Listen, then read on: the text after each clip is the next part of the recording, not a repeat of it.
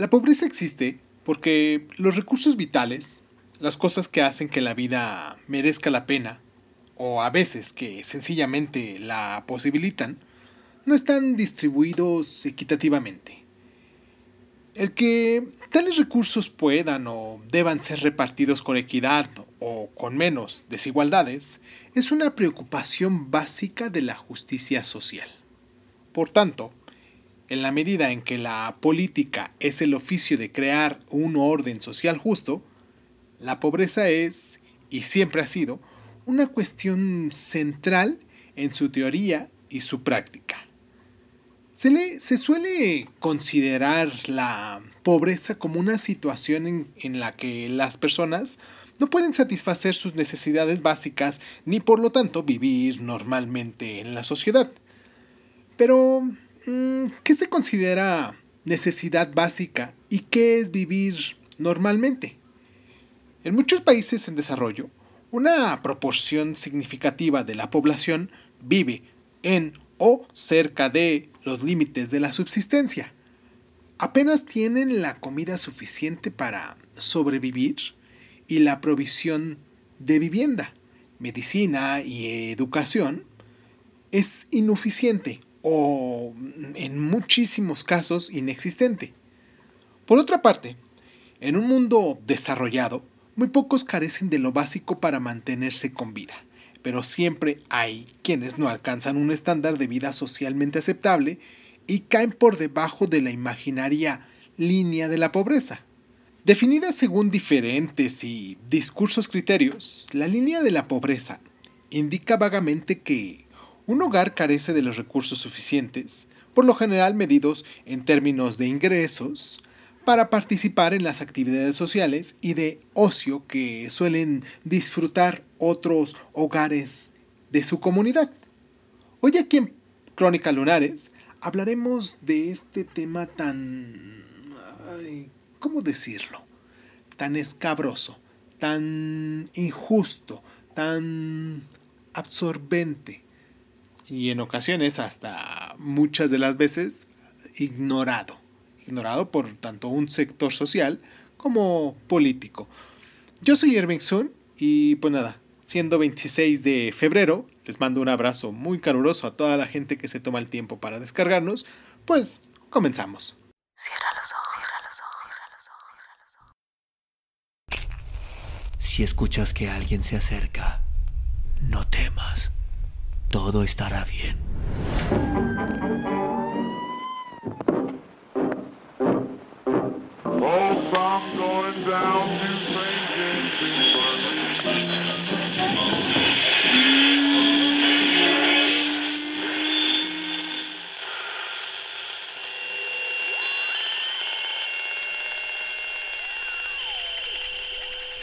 Estás escuchando, escuchando Crónica, Crónica, Crónica el lugar, el lugar donde, donde, donde tus oídos.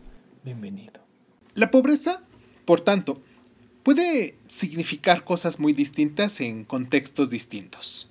En países industrializados y económicamente desarrollados, la pobreza suele definirse en términos relativos. La gente es considerada pobre no porque carezca de lo necesario para conservar la vida y la salud, sino porque no, no le alcanza en un estándar mínimo establecido con relación al bienestar de otros miembros de su misma comunidad. En los países en desarrollo, por su parte, la pobreza suele medirse en términos absolutos, como una situación en la que la gente carece de recursos necesarios para la subsistencia. En principio, la pobreza absoluta podría ser eliminada si se diera acceso a los pobres a los insuficientes recursos que existen. Pero la pobreza relativa va a persistir mientras la distribución de recursos siga siendo desigual. La pobreza, por lo tanto, es una preocupación básica en la política tanto global como interior. El punto crucial de la pobreza en el mundo desarrollado es que es evitable. La riqueza total generada por la economía industrializada es tal que, si se repartiera con igualdad entre todos los miembros de la sociedad, nadie sería pobre ni en términos absolutos ni relativos. El hecho de que en estas circunstancias la pobreza no esté erradicada es en sí una decisión política, dado que ninguna ideología política considera que la pobreza sea algo bueno de por sí. ¿Por qué se tolera entonces su persistencia? ¿Y cómo se justifica su existencia? En el próximo bloque hablaremos de estos detalles.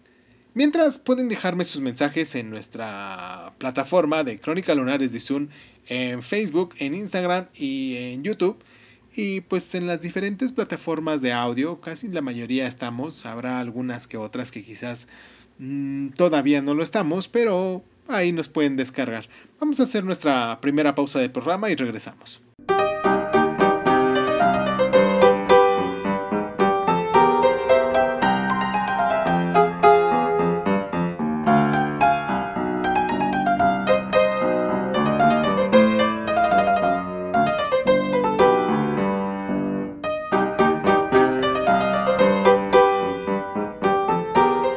Desde una perspectiva mm, socialista, no se tolera la pobreza y no puede justificarse. El hecho de que ninguna sociedad del mundo real esté ni haya estado libre de pobreza es una responsabilidad de que el socialismo intenta cambiar, aunque imperfectamente realizado, hasta ahora ha fracasado.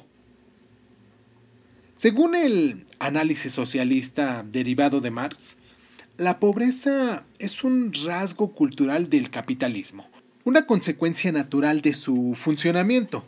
El imperativo capitalista de maximizar el beneficio acarrea la explotación de la mano de obra mediante salarios bajos, largas jornadas laborales y mínimas provisiones del estado del bienestar. La tarea del socialismo es, por lo tanto, remediar las desigualdades del capitalismo y siguiendo la máxima de Marx, de a cada uno según sus necesidades, repartir los recursos de modo que se crean las condiciones de igualdad social y económica que erradiquen la pobreza. La opinión clásica liberal también consideraba la pobreza una situación estructural, pero poco más comparte con el análisis socialista. Su supuesto principal es que la distribución de recursos dentro del Estado la realizan con más eficacia las fuerzas del mercado. En un mercado libre, los individuos compiten entre sí en buscar su propio interés, generando por tanto unos resultados económicos mejores que cualquier alternativa, pero no siendo iguales para todos. La punta consiguiente de la riqueza es un reflejo de talento y la habilidad de los individuos. La riqueza proporciona la motivación para buscar el éxito, mientras que el miedo a la pobreza forma parte de un sistema de incentivos que impulsa la iniciativa y el esfuerzo individual. Según este análisis, las medidas socialistas habituales para reducir la pobreza como un sistema impositivo redistributivo y amplios programas de bienestar social, son contraproducentes porque interfieren en el funcionamiento apropiado de los mecanismos del mercado y así comprometen la prosperidad general.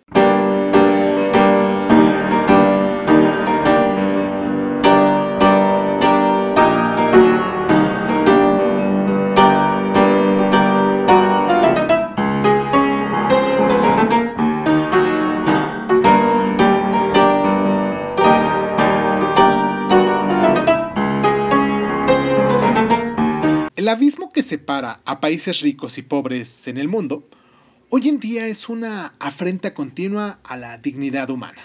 Se calcula que más del 80% de la población del mundo vive con menos de 10 dólares al día.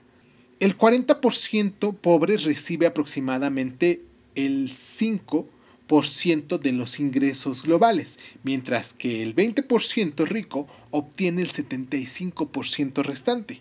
De los aproximadamente 2 mil millones de niños que viven en el mundo en desarrollo, una quinta parte no tiene acceso a servicios de salud. Cada año mueren más de 10 millones de niños de menos de 5 años a causa de la malnutrición o de enfermedades evitables. Esta situación, con una inmensa riqueza a un lado y una abyecta pobreza al otro, es a la vez moralmente aborrecible y políticamente desestabilizadora. Desde la Segunda Guerra Mundial, los países industrializados han donado ayuda exterior a una escala sin precedente y ha habido éxitos esporádicos al promover el desarrollo económico y fomentar la estabilidad política. Se han llevado a cabo iniciativas humanitarias importantes como respuesta al desastre tanto naturales como causados por el hombre, entre ellos hambrunas, genocidios y guerras. Los programas de inmunización y los proyectos de infraestructura que dan acceso a agua limpia y a instalaciones sanitarias han aumentado la esperanza de vida y han reducido la mortalidad infantil en algunas regiones. Pero en su mayor parte, la brecha entre ricos y pobres, tanto en el interior de cada país como entre ellos, se está agrandando. La voluntad política en el mundo industrializado es demasiado débil y dispersa para solucionar los problemas subyacentes con la urgencia de vida. Sin embargo, el mundo en desarrollo no esperará. Las profundas injusticias en el interior del orden global acabarán causando fracturas mayores.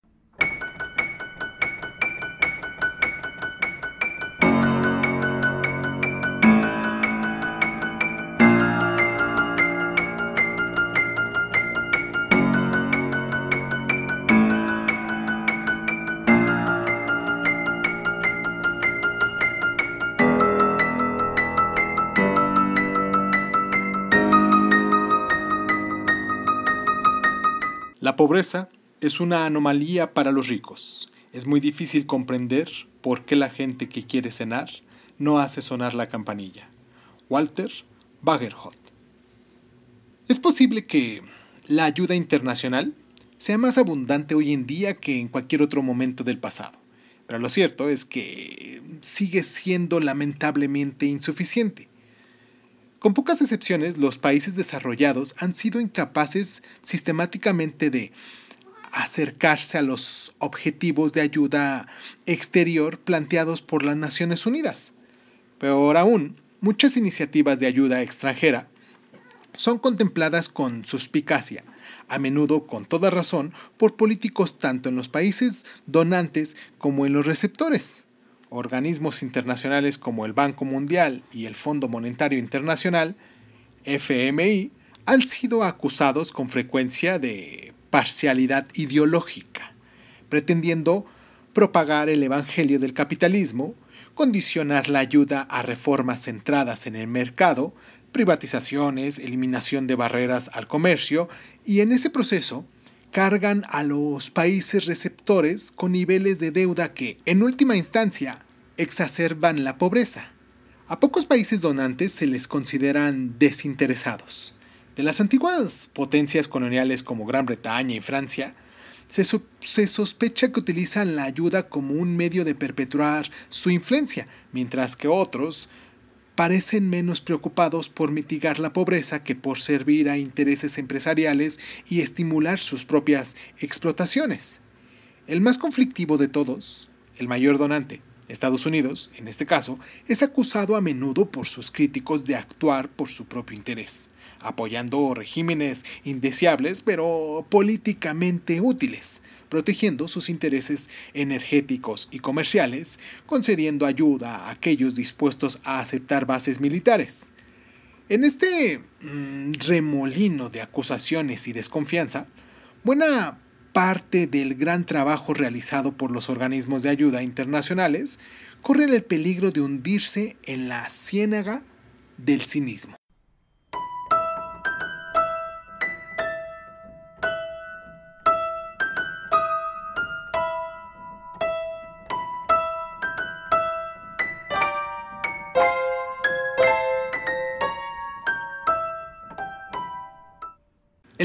Milenio de las Naciones Unidas del año 2000, los líderes del mundo firmaron la Declaración del Milenio, cuyo objetivo era liberar a todos los hombres, mujeres y niños de las condiciones abyectas y deshumanizadoras de la pobreza extrema. El proyecto se desarrolló en los siguientes ocho objetivos del desarrollo del milenio, ninguno de los cuales va a camino todavía hoy en cumplir su plazo final del 2015. El primero, erradicar la pobreza extrema y el hambre. El segundo, conseguir la educación primaria universal. Tercero, promover la igualdad de género y la autonomía de las mujeres. Cuarto, reducir la tasa de mortalidad infantil. Quinto, mejorar la salud materna. Sexto, combatir el SIDA, el paludismo y otras enfermedades. Séptimo, mm, proteger la estabilidad medioambiental. Y octavo, desarrollar una colaboración global para el desarrollo.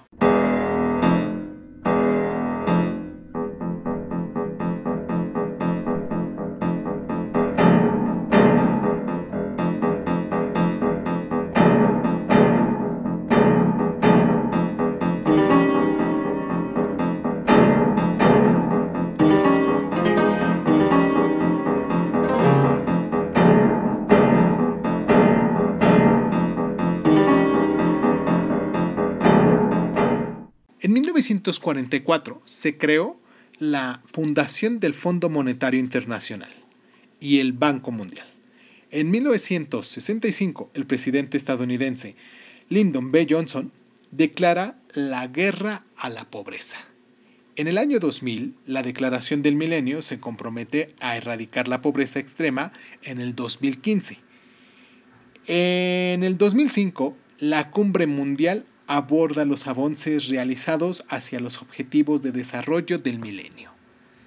Espero que con esta pequeña embarradita, que realmente es más una teoría que una práctica sobre lo que uno haya observado de la pobreza, eh, se tenga eh, una pequeña, un pequeño esbozo de lo que tiene cada uno de compromiso, tanto social como político, y cada uno de nosotros eh, crear una conciencia humana de esta distribución de la riqueza y que en determinado momento pues lo único que, quizás puede hacer uno viviendo en una sociedad capitalista donde el que más suerte o, más facilidad tenga para poder ganar dinero eh, sea el poder distribuir eh, de forma, pues si no pareja, porque mm, sabemos que uno de las de los falsos del capitalismo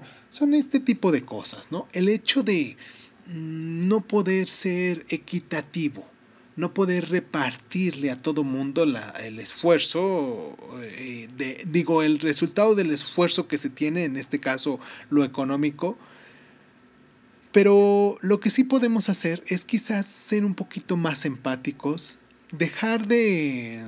Mm, ¿Cómo decirlo? Eh, dejar de... o, intentar pagar bien cuando tenemos servicios, tratar de mantener nuestros servicios al día, los servicios que tenemos para con la sociedad, esos impuestos, y aparte al comprar cosas, pues tratar de pagar como corresponde y hacer circular este dinero, ¿no? Ahorita lo de la pandemia, de lo que acaba de suceder por lo de la pandemia aquí en México, muchos países se dieron a la tarea de crear como un tipo de sistemas donde el dinero seguía fluyendo para que pues no cayeran en crisis y no se mantuviera escondido en el colchón como, como en muchos lugares se, se llega a decir así y se llega a hacer del mismo modo eh, se, repartió de un modo como por ejemplo en Estados Unidos empezaba a dar dinero para que la gente que no tenía trabajo o que había perdido su trabajo o que no tenía una fuente de ingreso porque por lo mismo de la crisis eh, siguiera teniendo dinero y siguiera circulando. Y nosotros aquí en México pues parte del sistema fue sí se cerró, pero no hay apoyo, pero de todos modos pues sigue apretando y estos este, ayudas gubernamentales que empezó a dar el gobierno pues creo que aminoraron un poquito esta carga y, y en determinado momento hasta ayudaron. Pero bueno, hoy siendo 27 de, de febrero, les mando un abrazo muy fuerte a la gente de Camerún, allí en, en la zona del litoral en esa pequeña parte del litoral que nos escuchan, el 100% de la gente en Camerún que nos escucha está ahí en litoral. Y me siento muy mm, complacido, muy contento por el hecho de que pues hasta, hasta el otro lado del mundo, por decirlo yo de algún modo, porque yo vivo por acá, este, en América y esto siendo en, en África, pues se toman el tiempo para estar ahí con nosotros. Me siento muy contento y pues un abrazo de vuelta porque leo sus mensajitos y, pues estoy, estoy muy satisfecho con esto. Y pues nada, yo soy Irving Sun, los espero la próxima semana que vamos a hablar sobre la delincuencia en estos temas de eh, la materia de la política que pues hemos estado abordando con el mes de enero y febrero. Y pues ahora sí, pues nada.